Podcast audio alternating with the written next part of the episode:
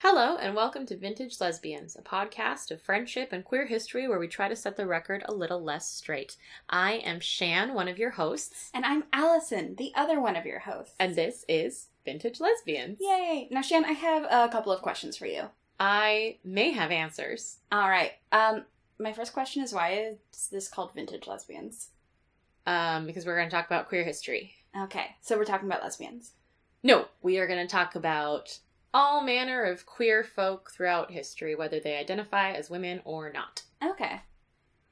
Okay, I'm on board. Um, I'm going to see if I can follow you guys on Twitter, Vintage Lesbians, oh, and uh, oh, oh, oh, God, that's a that's a lot of porn. Yeah, no, it's all porn right now. That's the other reason we're called vintage lesbians is we're gonna be number one in the search terms.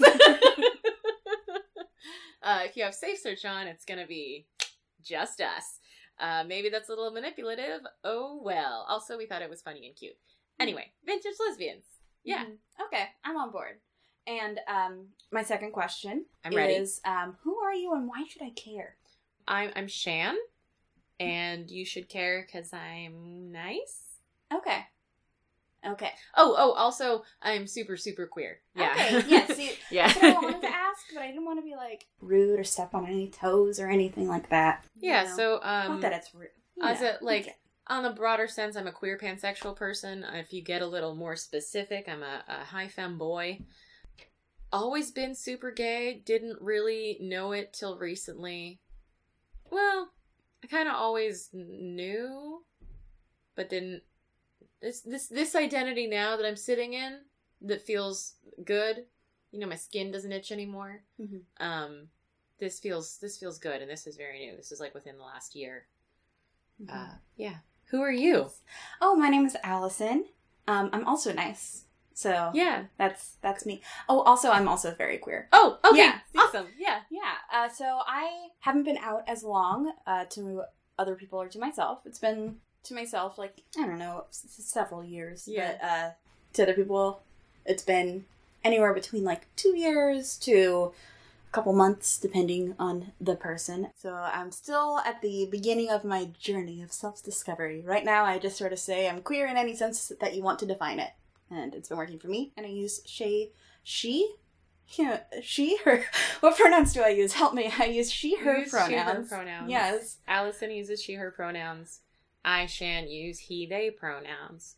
So what I did there is I tried to say all the pronouns at once. You did. Yeah. I liked it. I thought you were doing a great job. Thank you. Um, so the way this podcast is going to work every week, um, one of us or both of us will be doing some research into a, a queer figure from history or an influential figure from history who history misremembers as straight, um, and bring it in and uh, kind of teach each other a little bit and talk about how we feel about that person. Um, while we are going to do research and try to be as accurate as possible, neither of us are historians. I don't really know how to do research all that well. And this is a podcast. What I'm trying to say is don't cite us in your research papers. I was literally just about to say you shouldn't cite us in our research Yeah. papers. We are using research papers that you can cite, but Mhm. I don't know if we will be citing them below because I've already lost two of the ones that I use. yes, it's fair. I had a lot of tabs open this morning. Um, So. so today we have both done some research. Mhm. Um, I am going to be talking about Sappho of Lesbos. And I'm going to be talking about my best friend and girlfriend, Emily Elizabeth Dickinson. I didn't know you were dating. Yeah, it's very exciting. It's kind of new. Um, Hmm. Sorry about the thumps. We record in my uh, home studio, and I do have neighbors. Also, we're best friends. We are. Yeah. Alison, Alison, and Shan are in fact very Yeah. good uh, best friends. It is It's a, a tier, tier, not a title. Not a title. Yes. And we decided to do this because we uh, we both are really we like we just like to learn new things. I Mhm. think, and also community is important, and history is a huge part of our community. And I don't know about you, Alison, but I often feel very, very disconnected from my queer history because I do not have elders. Yeah. Because right when I was a baby, a little girl, before I knew I was a boy, uh, uh, they all kind of died. Mhm. You know, with the the the the one Yeah, the the, the big AIDS. Mhm, It was AIDS. AIDS. Uh, so yeah, my I um my my uncle actually died in the in the AIDS epidemic or the AIDS crisis, whatever one, whichever one you want to call it. And I'm pretty sure he was my only other queer family member. I'm just now realizing how angry I am about that because I needed him and I need him Mhm. still. Um, so I think part of why I'm doing this is to just feel some kind of connection to my own history. Yeah. I definitely feel that. I um it's I'm probably not the only queer person in my entire history of my family. Oh But God, as no! far as I know, as far as I know, I've just sprung forward from a long line of, you know, Straight. straight cis wasps. hmm Mm-hmm. Yeah, I well, I mean, Not all. my my uncle is the only he, he was the only other out person. I'm Mhm. I'm out to my family. I've been out to I've been out on Facebook for ages, and if if they don't know I'm gay now, it's like get your head out of your ass. not paying attention. Um, seriously. I Mhm. posted a picture of myself with a with the gay flag, the gay pride flag, and the trans pride flag in my ponytail, and I posted a picture on Facebook saying "having a great time being queer." and I put those flags in your ponytail because we're best friends. yeah, yeah, So it's a good you series. were there. I was there. So that's that's us. Yeah. Uh, let's get into our gays. yes, please, please teach me more about Sappho. Okay, so Sappho of Lesbos was a Greek poet. Mhm. Um, she was active around like writing around 618 to 590 BC. Um, which is when she was like doing all of her writing and stuff. She was probably born in 640 BC and probably died in 750 BC. Uh, definitely on the Isle of Lesbos. She mostly wrote poetry that was meant to be sung, um, and a lot of it is now lost, uh, aside from like some fragments, uh, one complete work, but most of it is just gone. Yeah, I wonder, honestly, if more of her poetry would have survived if it hadn't been meant to be sung. But then I am reminded of Homer and how the Odyssey and the Iliad were also passed down uh, vocally, and we got all of them. Anyway, what do you know about Sappho? I'm pretty sure that Sapphic comes from her name. It does. Oh, It super super does. So does lesbian. Well, not from her Okay. name, but uh, uh, lesbian comes from uh, her birthplace, Lesbos. oh, I thought it sounded familiar. Yeah. Uh, so despite our like commonly held beliefs that ancient Greece was really gay and everyone was Mhm. gay and it was all fine. Um, I've heard that before. Yeah, women were still not allowed to be gay. Ah, Um, they were they were expected to um, marry a man and have a family and be a housewife. And Sappho was taking risks in writing at all. Like uh, women were not supposed to be writers or scholars. Um, she was also writing for a female audience about female love. And I and I use the word female to mean like hmm as they understood it at the time. yes, like w- women, women Yeah. people who identify as women. She's writing it for people who identify as women, writing about herself, a woman loving other women. Mhm. Like she wrote about loving specific women. She wrote about loving all women. Mm-hmm. They're just, just, just. She was real gay. Mhm. She was real gay. And the, the thing about it is her work has always been controversial. It was controversial when she wrote it because she was a woman who was writing. Um, though she was like Plato and Aristotle both like admired her work. Plato called her the tenth muse. Oh, that's which is nice. pretty Yeah, I cool. like that. Um, Aristotle said she was acceptable for a woman. Ah, that that was big of him. Yeah, Yep. that's nice. What Okay. a gross boy. Yes.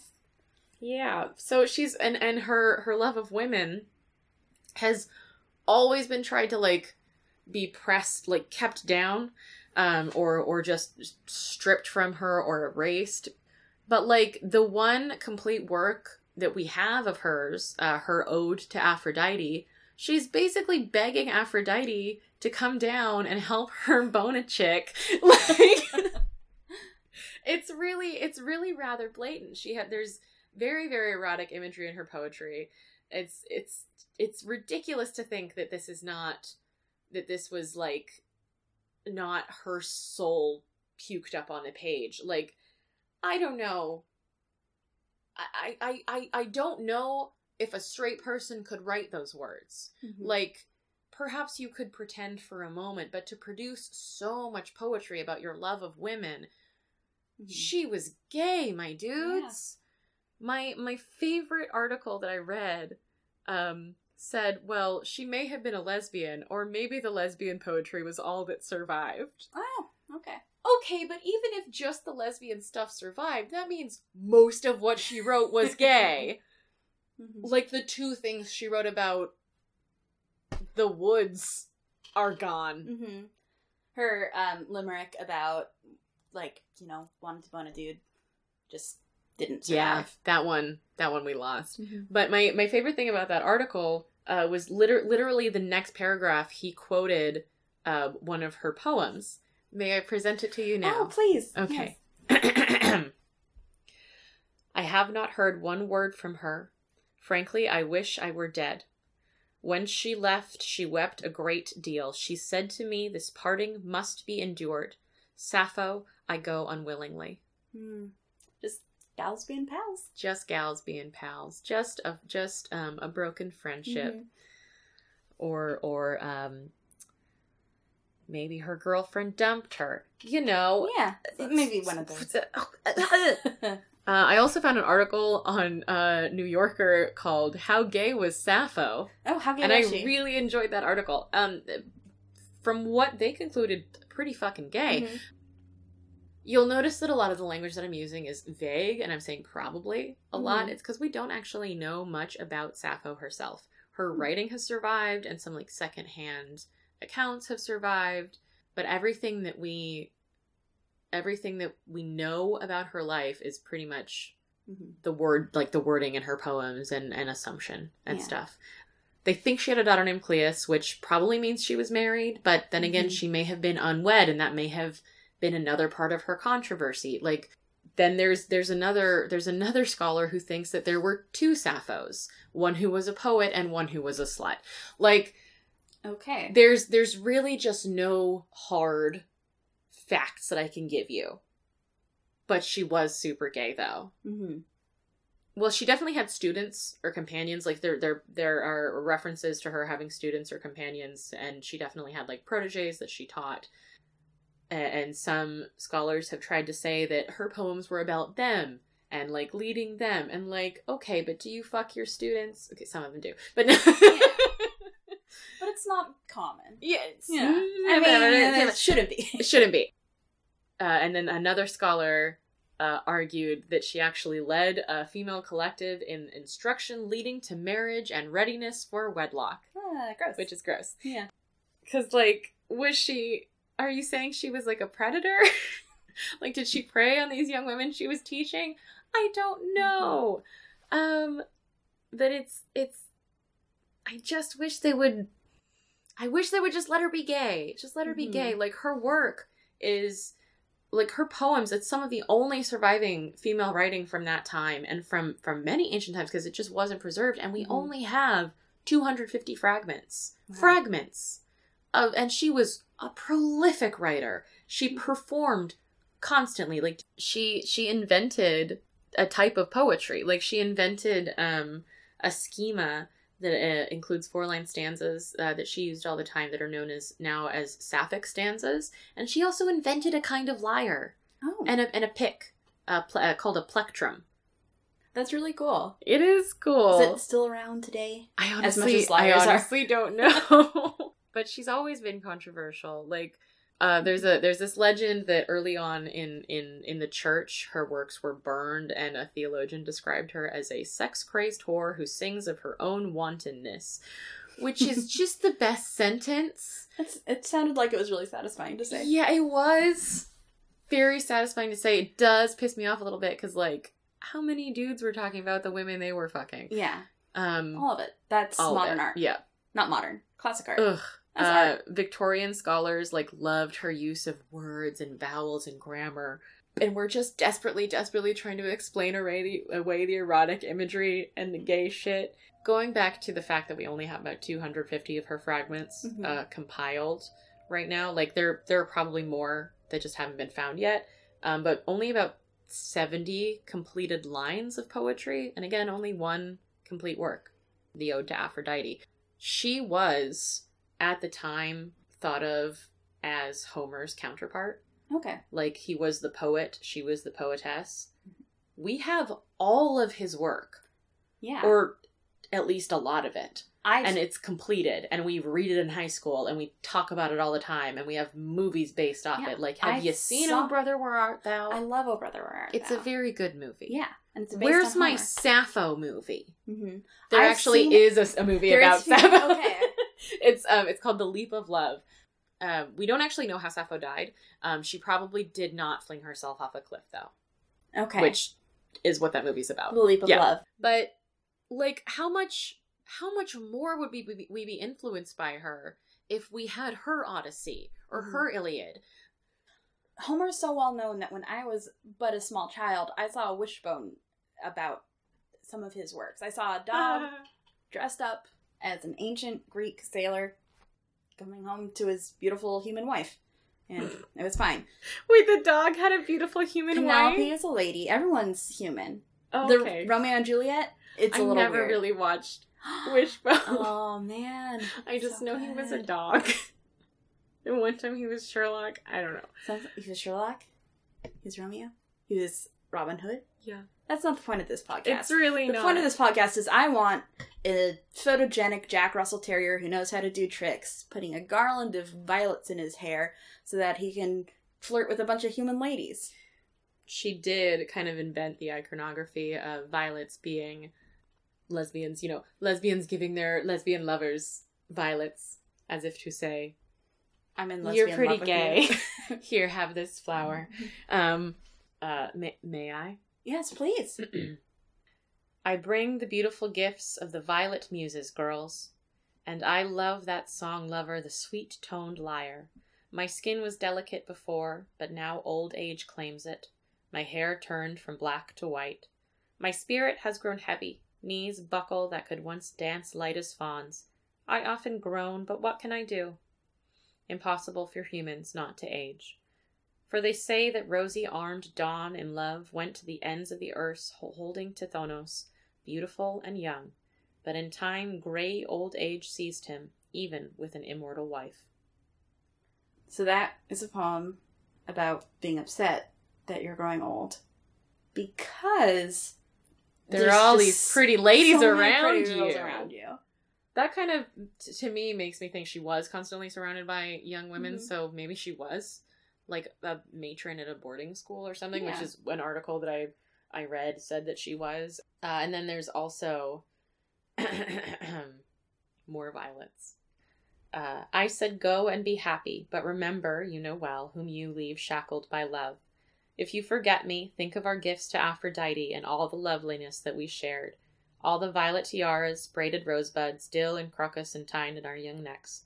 Myrrh poured on your head, and on soft mats, girls with all that they wished for most beside them.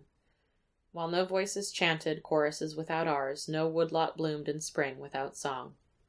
Hmm, that's nice. Yeah, it's really gay. If my next date doesn't put Like- myrrh on my head, I'm gonna be so disappointed. On soft mats, girls with all that they wish most for beside them. That's That's pretty gay. that's a yeah. That's That's not that's, like- very much like yeah, that's, that's deep love. in- um, intensely like, romantic. Like my heart fluttered a little bit when I read that line. it it frustrates me that anyone could read this and think that a straight person wrote it. yeah, they're, they're just talking about sisterhood. Ugh. You know that's always really bothered me. Um, the constant like trying history trying to take uh, romantic feelings between anybody who isn't like you know heteronormative Straight. straight. But especially but especially women. because we're talking about Sappho's right now. Sappho right now. Anyone who takes that away and just says like, "Oh, it's just gals being pals. They're just Yeah. sisters," like it makes it so hard to identify that in yourself. Because I, growing up, I'd always think like, "Yeah, everyone has girl crushes." Like looking in and seeing something, but never ever seeing it mirrored outside Mm-hmm. of yourself, not seeing representation. It hurts. It makes it really hard. I remember in high school when someone once told me like, "Alison, you're so great. I wish you were a boy so that I could date you." And I was so flattered. Mm-hmm. I'm just like, no, that is the nicest compliment anyone has Mhm. ever given to me. what a shame that we're both tragically heterosexual. Yeah, I used to have a friend where we would like hold hands and cuddle and joke that if we weren't straight, if we weren't straight, we'd totally shame. be dating. She's super gay now too. Hey. turns out we were gay then. Mhm.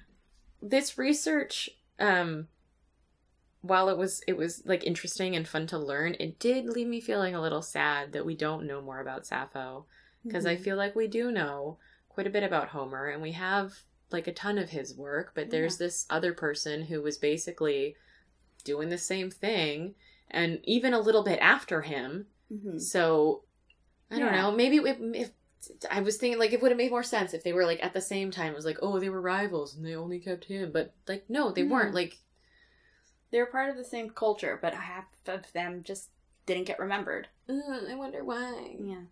Oh, I bet it's sexism. It's definitely sexism. It's Mhm. also homophobia. Like maybe if she wrote about her love of men, we'd have all of her shit. But do Um, you do you feel like you learned something about Sappho here today? Did I, I- do a good job? You did a very good job. I learned a lot. okay. I It was worried because I think. It made me I laugh. I was never good at studying um, when I was in high school, and I've never really done any research. Uh, you did amazing. Thank you. I did my best. I'm gonna try to take better notes next time, Huh. so I don't lose my place. But yes, I really want to learn about Emily Dickinson okay, So- so because, like, she's also a poet. yes, they actually have a lot in common. But I'm going to start off with the things they don't have in common. Okay, The first one is that we know a lot about her life, and the second one is that brag. all of her poetry pretty much has been Ugh. kept. She has Well, at least that's progress. just under 1,800 poems.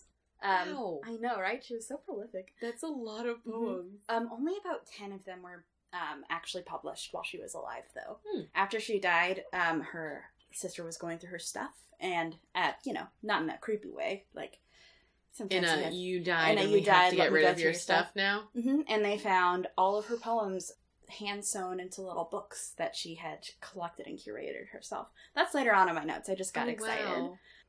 They, um, her sister-in-law and one of her acquaintances. But she only published 10 of them when she was alive? And scholars don't think that those 10 were necessarily authorized. I think that they were sent out by other people and then heavily edited to conform to the current standards of what they see in poetry. They got rid of the, like So the fun syntax and that kind of thing.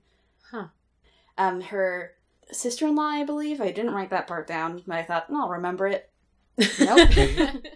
um, uh, and her one of her acquaintances published her first book of poems just shortly after she died, a few years after she died. Um, but then her poems weren't released in an unaltered state until 1955. So you didn't get a chance to read like all of Emily Actual Dickinson's Emily Dickinson? work until Wow. the mid 50s. Wow. But let me back up a little bit. Please do. Who was Emily Dickinson? Um, she was born in Amherst, Massachusetts in 1830. So, about the same time when Victorians were talking about how Sappho used vowels really well. But definitely wasn't gay. Yeah. Is that she Mhm. came squalling into the world, um, as most babies do. Uh, by all accounts, she was a very bright, smart, curious person. Um, she went to Amherst Academy. She loved school. Um, she did miss a lot of school as she was growing up due to illnesses, but by all accounts, she was a huge nerd for science, which I love. There are letters of her to a friend named Abiah Root about how much she loved her botany class, and it says, "Have you made an herbarium yet? If I hope you will. If you have not, it would be such a treasure to you." And then the same source I found said that she kept the herbarium, which is the um, it's like a bunch of pressed flowers and plants that are neatly labeled and diagrammed. Um, she Oh, kept that for the rest of her life, and sh- That's very this was from when she was like thirteen or fourteen or something like that, high school. She I is wish so I cool. got to do that in high school. Yeah. Hey, after this, let's make herbariums. Herbariums. I don't Probably. know if I want to. Okay, we're just gonna need to go in your neighborhood and pick a lot of flowers, and then come back here and put them underneath heavy books. okay. The only heavy books I own are my D and D books, and We'll I just- use them constantly. Okay. I'll take them to my home, and I have a lot of heavy books because Tell me more about Emily Elizabeth. Okay. We'll go into my books later. okay. We'll This go, is very we'll go into our next art project mm-hmm. a little later. Yes. But her fascination with the natural world definitely shows up in her work. They're either about nature or ladies, Yep. or both. We'll get to that Tell me more. in just a little bit.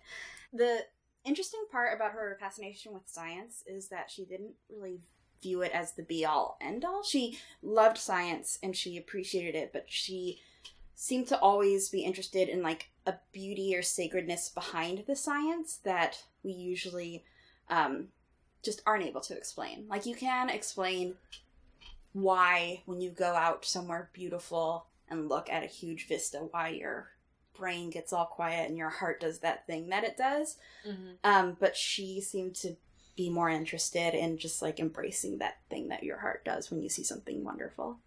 That's really beautiful. Yeah.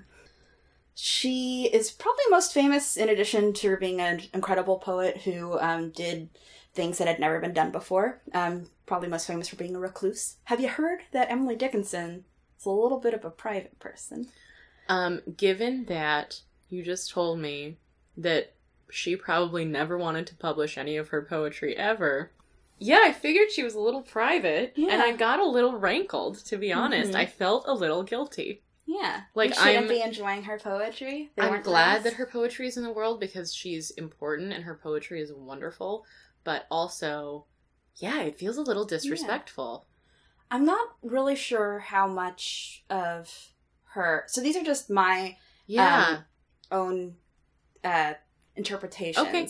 So um, what No, I'm about not, to say I'm is not saying that like oh, I wasn't. We're we're like disrespecting. If you read Emily Yeah. Dickinson poetry, you're disrespecting her. Mhm. Like no, like it's published. Please enjoy it. I Mm-hmm. just, I I always think that we should be questioning yeah. the what harm the that we do. hmm Yeah, the the impact of what we intended to do. hmm It makes me feel better. I'm not going to read a lot of poems today, but I am going to read some very romantic letters. Um, in a bit. In a bit. Um, I'm not pushing you. let me build up to it. okay, okay. Tell me more. Tell me more. Um, but my theory, which is based on not being an Emily Dickinson scholar, but instead doing some Googling for like an hour earlier Mhm. today, um, is that she isn't as much of an eccentric artist, capital E, capital A, as people make her out to be. She was definitely an eccentric artist, but I feel like that story sells really well, and so that's why that's what's repeated about her. Like, yes, she was preoccupied by death, and she stopped leaving her home, and she wore only white. These are all things. Maybe she was a little bit of an eccentric artist. These are all facts. But the point I was making But is it's not like she was crazy. she didn't cut herself off from everybody. She Mm-hmm. gotcha, um, gotcha. spent a lot of time uh, with people in her life. Um, her brother, um, her sister lived with her, her sister in law, Susan, who, I don't know, maybe there's a little more than being just a sister in law. We'll find out in just a little bit. Ooh. I don't nice- know. To me, it kind of just sounds like she was a, a germaphobe. Yeah. Like wearing all white to make sure that you can see dirt if it Mhm. gets on you. Not leaving your house. Like, I don't leave my house a Mhm. lot. I think that's fine. Yeah, I think so too. Anyone who doesn't conform to what society expects of people is always labeled as crazy or Or there's no help, you're definitely ill. going to hell. Do you know why I brought that example up? no. After she graduated from Amherst Academy, uh, she went to um, the Mount Holyoke Female Seminary for a year. It was a very Calvinistic time. Um, do you want to go into Calvinism? Because I can. Um, Okay. Let's not do that actually right now. maybe maybe if well if you're going to use the word Calvinistic, I think Okay. maybe a brief explanation of what that means would All be right. useful. Yeah. So essentially, I might be getting this wrong. I did get a um, C in my um, my high, my college uh, religion Christianity class. But that was only because I didn't turn in a lot of the homework. But Calvinism essentially was like predeterminism. Uh, God already knows who's going to heaven and who isn't, and that choice is already okay, so made. your your life is laid out before you. You're just here to Mhm. live through it. yes. Okay, And gotcha, it's gotcha. probable that I'm missing some nuance there. Eh, it's fine. But um, the school there placed the students into three categories established Christians, Okay. expressed hope, and those without hope. Oh, Can you guess God. which one our very good friend Emily Elizabeth Dickinson? I feel like she in? was probably in the bad one. She was without hope. Um, one of her uh, students, her fellow students, uh, her classmates, talked about a time in chapel or something when they asked all who wanted to be Christians to rise to accept the Lord Jesus Christ into their heart as their personal savior. And Emily didn't, and she was po- probably the only one who didn't at that time. Uh huh. Um, and she said, They thought it queer that I didn't rise, but she added with a twinkle in her eye, according to this source that I read, I thought it would, a lie would be queerer. Now, she didn't mean queer as, like, you know, a gay way, but I thought at it was time, appropriate. at the time, Yeah. it just meant strange and unusual. Mhm. Um, but, like, a lot of rich white women in that time period, it was okay for her to get more of a higher education and learn Yeah. a lot. But then once you're done with school, you are expected to just be a homemaker. So Make she would. house for So she had like grew up She grew fairly up. wealthy. She. It's not clear as if to sh- if they were wealthy, wealthy, but she was um, from a fa- fairly prominent family. Her Okay, so father ended up being in Congress. Um, Okay. and they were like did a lot for Amherst. Okay, so So she was she had a lot of privileges. She had if a lot not wealthy, to narcissistic. Mhm. Okay, fair enough. Yeah, and white, Yeah, which opens a lot of doors. yeah, it super does. So she, She- graduated and She was- graduated. She came back home, and she started writing lots of letters to her friends about how much she hated housework. Mhm. She was expected to receive and pay visits almost constantly to keep her social standing. And that's when she eventually just sort of started saying no. Started saying, like, no, you can't come over. I'm not going to visit you. Um, she kept a lot of the tasks she wanted to keep doing. Like, she still worked in her garden and baked a lot, but she's like, I'm not going to do the housework I don't want to do. Like dusting. I'm not going to dust anymore. You can't make me, Emily Dickinson, dust. You dust if you want it to be so not dusty so bad. She said that. Those exact words. yes, I'm quoting. I'm not. Okay. I'm lying. Most of her relationships with people were through correspondence, Okay. um, which was great for us. That is super great for us. Yeah. Emily's older brother Austin married Susan Gilbert in 1856. Susan Gilbert is a good name. Yes, her name is Susan Huntington Gilbert Dickinson. Jesus, that's a name and a half. Yeah. And Susan is the woman that most people believe that Emily had a passionate romance for. Oh, Yes. Let me tell you more why about Susan. I wondered why you brought up Susan so Yes. much. Susan was also born in Amherst in 1830, just nine days after Emily was born. Oh. Was, you know, they share the same astrological sign. So, everything I've told you so far is more or less what we're taught in class. Uh, Yeah. Maybe a little bit more details, but nothing too surprising. Like up to Susan? Yes. Okay. Well, they mentioned Susan. Susan was one of her best friends and confidants. I see. yes. You're a friend and a confidant. It's my favorite song. Isn't it about Emily Dickinson and Susan? But what we don't learn in history or English class quite as often is how stupid gay Emily Dickinson's poems and letters were to her best friend and gal pal Susan. Now, usually I'm not super comfortable about speculating about sexuality Mhm. without the person's consent, which Absolutely. makes it hard when someone died over like 170 years ago. like ago. a long ass Yeah. time ago. like she real dead and her skeleton is dead. Her skeleton fought in the skeleton war and then was also dead now. Yeah. Now she's just a ghost.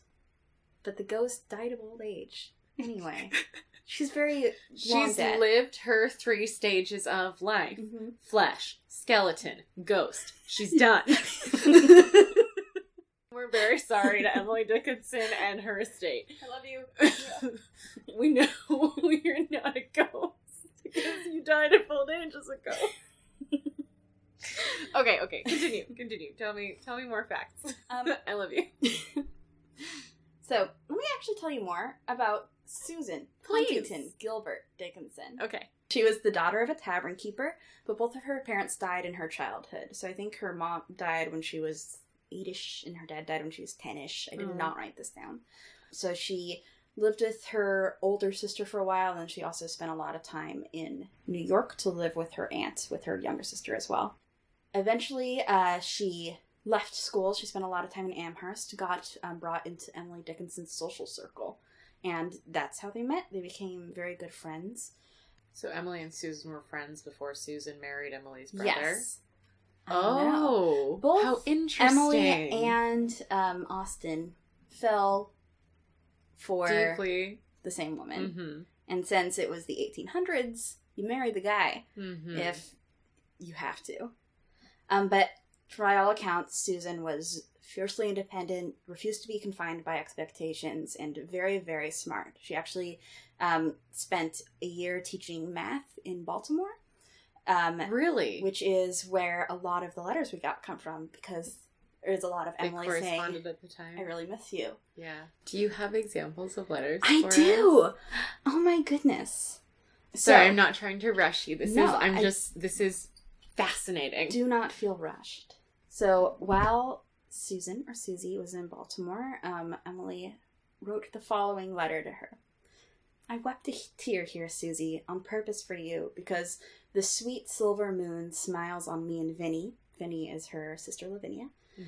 Um, and then it goes far, so far before it gets to you. And then you never told me if there was any moon in Baltimore. How do I know, Susie, that you see her sweet face at all? She looks like a fairy tonight, sailing around the sky in a little silver gondola with stars for gondoliers. I asked her to let me ride a little while ago and told her I would get out when she got as far as Baltimore, but she only smiled to herself and went sailing on. You know, like how you talk to sisters. Mhm. Yeah. I think she was quite ungenerous, but I have learned the lesson and shan't ever ask her again. Today it rained at home. Sometimes it rained so hard that I fancied that you could hear its patter, patter, patter as it fell upon the leaves, and the fancy pleased me so that I sat and listened to it and watched it earnestly. Did you hear it, Susie, or was it only fancy? By and by the sun came out, just in time to bid us good night, and as I told you sometime, the moon is shining now. That's part of it. Even like just her letters are poetry. Mhm. Like, do we have other poems of hers? Did she write to other people and and in different ways? Like, it was did she write uniquely to Susan like this? I'm not sure because I did not Google that part, but um, there is some there's some thought that she did um, write to others Mhm. uh, as well. Like, I would assume since Yeah. that's how you talk to people in the Mhm. yeah, in the eighteen hundreds. there actually right? are some. That's yes, right. Okay. did it. Good job. I don't remember dates very well. I have a letter that she wrote to her brother Mm-hmm. right after her brother got engaged to Susan, oh. and it is snarky as heck. Oh, please share. Mm-hmm. So I'm not going to read this entire thing because, you know, It's long? We only have so much time. Yeah. I have a lot of real gay shit I want to read out loud. Okay, yeah, yeah, yeah. But so she starts by saying, "How chipper you must be since any of us have seen you. I hope you've been made happy." And then she starts talking about terrible things she wants to happen to him. Um, she says you deserve hot irons and that kind of thing. Um, and then she ends with, Dear Austin, I am keen, but you are a good deal keener. I am something of a fox, but you are more of a hound. I guess we are very good friends, though, and I guess we both love Susie just as well as we can. Only the thing is, most of Susie's name has been strucken out, and in all of her letters to her brother, whenever she mentions Susie, it looks like someone has erased it or done something as if to say, I'm really not pleased with my sister being so in love with my wife. Maybe. That's how I Mhm. interpret it. I'm not like, a like Dickinsonian who, like who erased it? so I'm getting a lot of this information from a article about a book. The book is called "Open Me Carefully," which was a 1998 book uh, that contained all of Emily Dickinson's intimate letters to Susan Huntington Dickinson. Uh-huh. Um, and then shortly afterwards, there was a review on the New York Times with excerpts, and so that's where I'm getting it. And Okay. so the people who edited that book are the ones who made notes that say things like. Affectionate references to Susan are erased, although kindly references to Lavinia remain untouched. Um, that kind of thing. Any references has been altered or erased. So that's just what the notes on that say. So That's so interesting. it's interesting. I don't want to like say correlation, causation, that kind of thing, but I can dream because I am a dreamer. You are a dreamer. You say that a lot. I know because it's true. It's important for people to know it. I spent the entire morning reading love letters by Emily Yeah. Dickinson, and it Mhm. just it put me in some kind of a like a very romantic, some type of way. Yeah, it's nice. Susie, did you think that I would never write you when you were gone away? What made you? I am sure that you know my promise far too well for that, and had I never said so, I would be constrained to write. For what shall separate us from any whom we love? Not height or depth. There was actually a part about, um, ooh, this one, this is an excerpt that's super extra gay. Okay. This, is, this has devolved a little past storytelling and it's just like, look how gay Emily Dickinson is. that's fine. Allegedly. so she wrote this on a Sunday morning when she was staying home from church. The bells are ringing, Susie, north and east and south in your own village bell, and the people who love God are expecting to go to meeting. Don't you go, Susie, not to their meeting, but come with me this morning to the church within our hearts, Mm. where the bells are always ringing, and the preacher whose name is love shall intercede for us there. It's a very romantic way of saying, hey, skip church. Let's hang out. You know. Yeah. Mm-hmm. Wow. I don't know how people actually spoke to their friends in those days, Mm-hmm. but I mean, there is a depth of There, there's, Like, there's, love. there is an intimacy there that is deeper Yeah. than friendship. mm-hmm. Um, and I bet if we looked up some of her other letters uh, it'd be a little to, less. to friends or, or loved ones, it would be Mhm. far less romantic. Um, that was really beautiful. Thank Yeah. you for sharing those. Of course.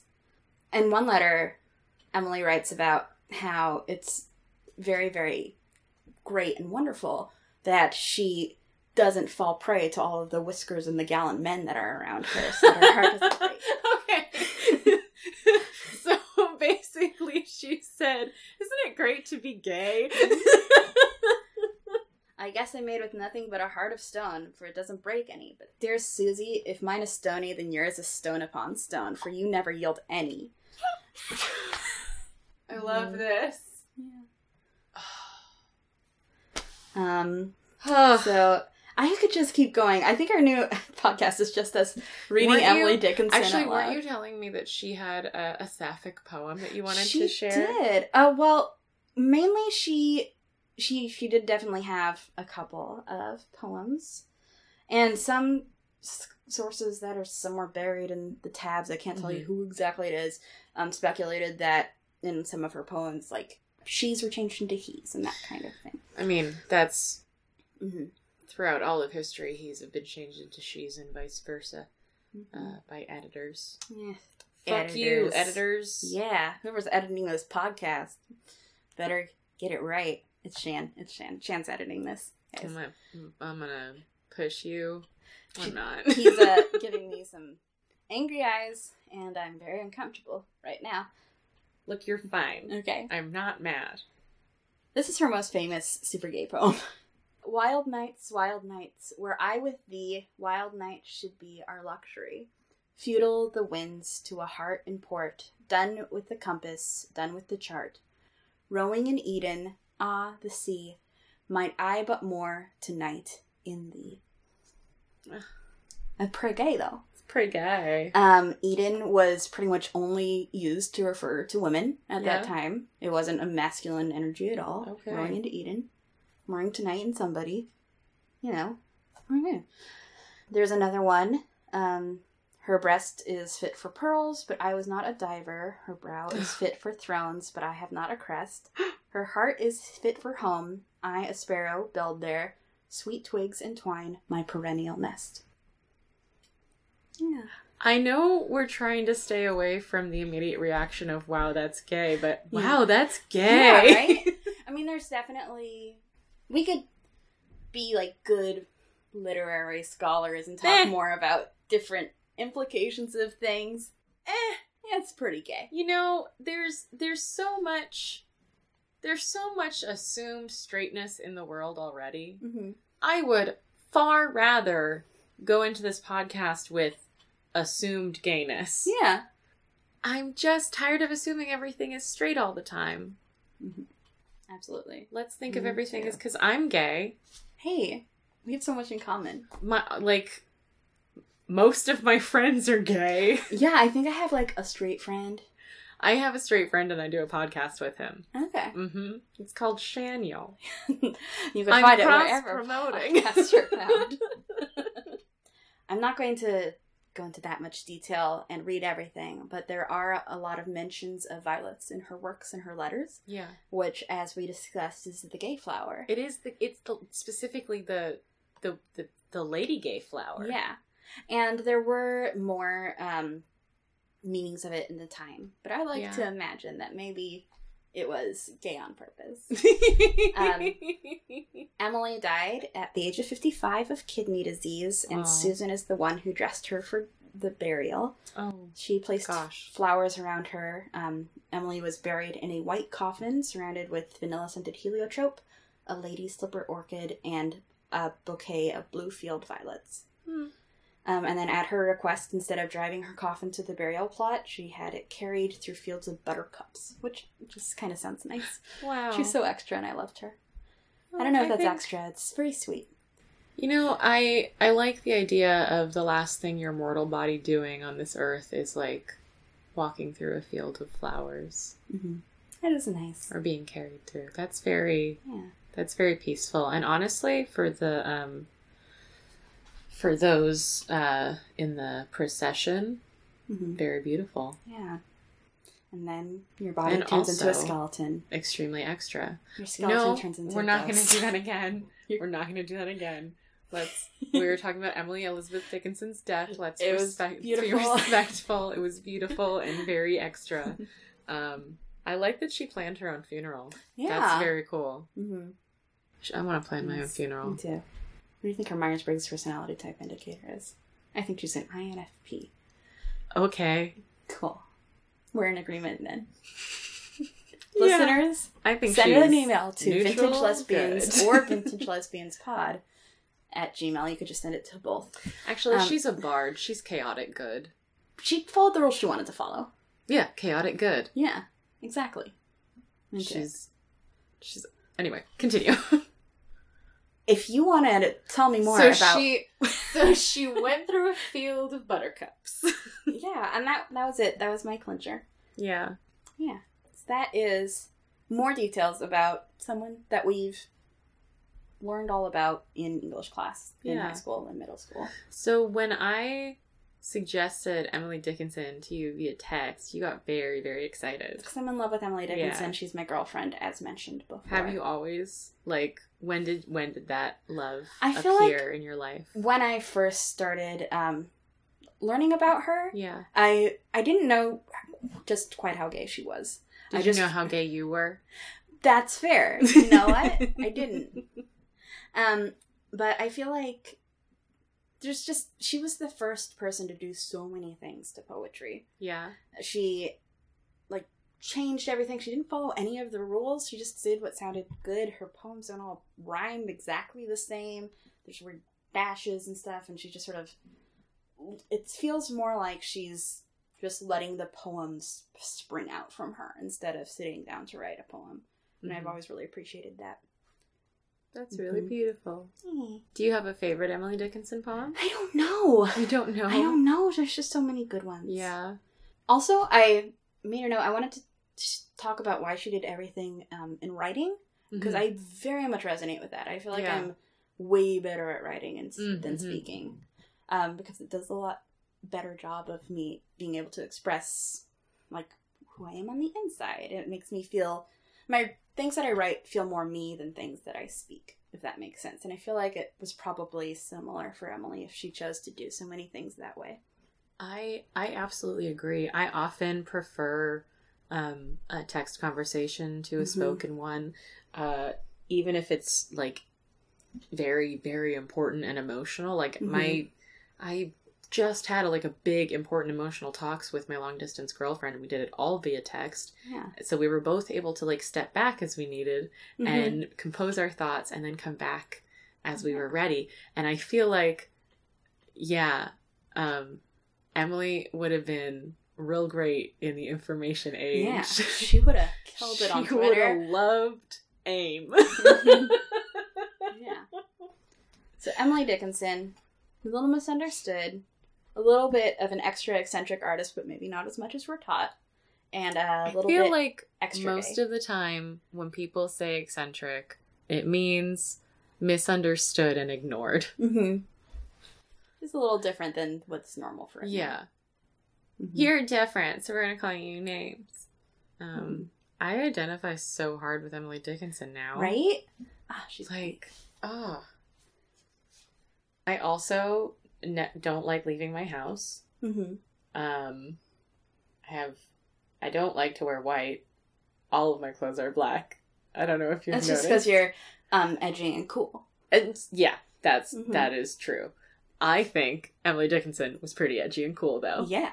You just told me she broke all the rules. She's a fucking like she was her she was doing Mhm. punk poetry. That's what she was doing. She's doing punk poetry. like all these all people who bring like that's isn't that what punk is breaking the rules of music um i i love that i also i um i used to write poetry uh, a lot when i was younger and it was all very very free verse Mm-hmm. like nothing ever rhymed there were like my the only thing i did was like i as long as it like sounded good and it had the beat in my ear or whatever um so it's interesting to know that that's most of what because I don't really remember any of Emily Dickinson's poems. I just remember liking them a lot. hmm Uh, so Yeah. it's interesting to find out that I had a similar writing style. Yeah. That's nice. So, I think we just recorded our first podcast. I think we did. I think that's episode one. We're we're at a little over an hour, um, and there's a couple minutes I'm probably going to end up uh, cutting out. Mhm. Um, but I think I think that's that's it. How do you Yeah, feel? I feel good. Yeah. I feel connected more to our ancestors, as than previously discussed. I am excited for next week. Yeah. I wonder what we'll talk about. I'm hungry for knowledge. So going on, we're probably just going to have one person per podcast to talk about. We did two. This we time. did Does that too make this sense? time because there's just not a ton of information about Sappho, and Mm-hmm. we wanted to give you a nice meaty episode to jump into at first. Yeah. and now you get um, to hear both of our Yeah. and also they're pretty related, both being both being Mhm. po- poets. Um, yeah. uh, that, People was- reading things like that and saying, "Oh, isn't that nice how girls used to be friends Yeah. with each other?" Female friendship is so intimate. Yeah. uh, but yeah, uh, it'll generally be one one historical figure per episode, unless we come across another two that are intimately related, like that. Um, if you have suggestions for people that we should research, please let us know.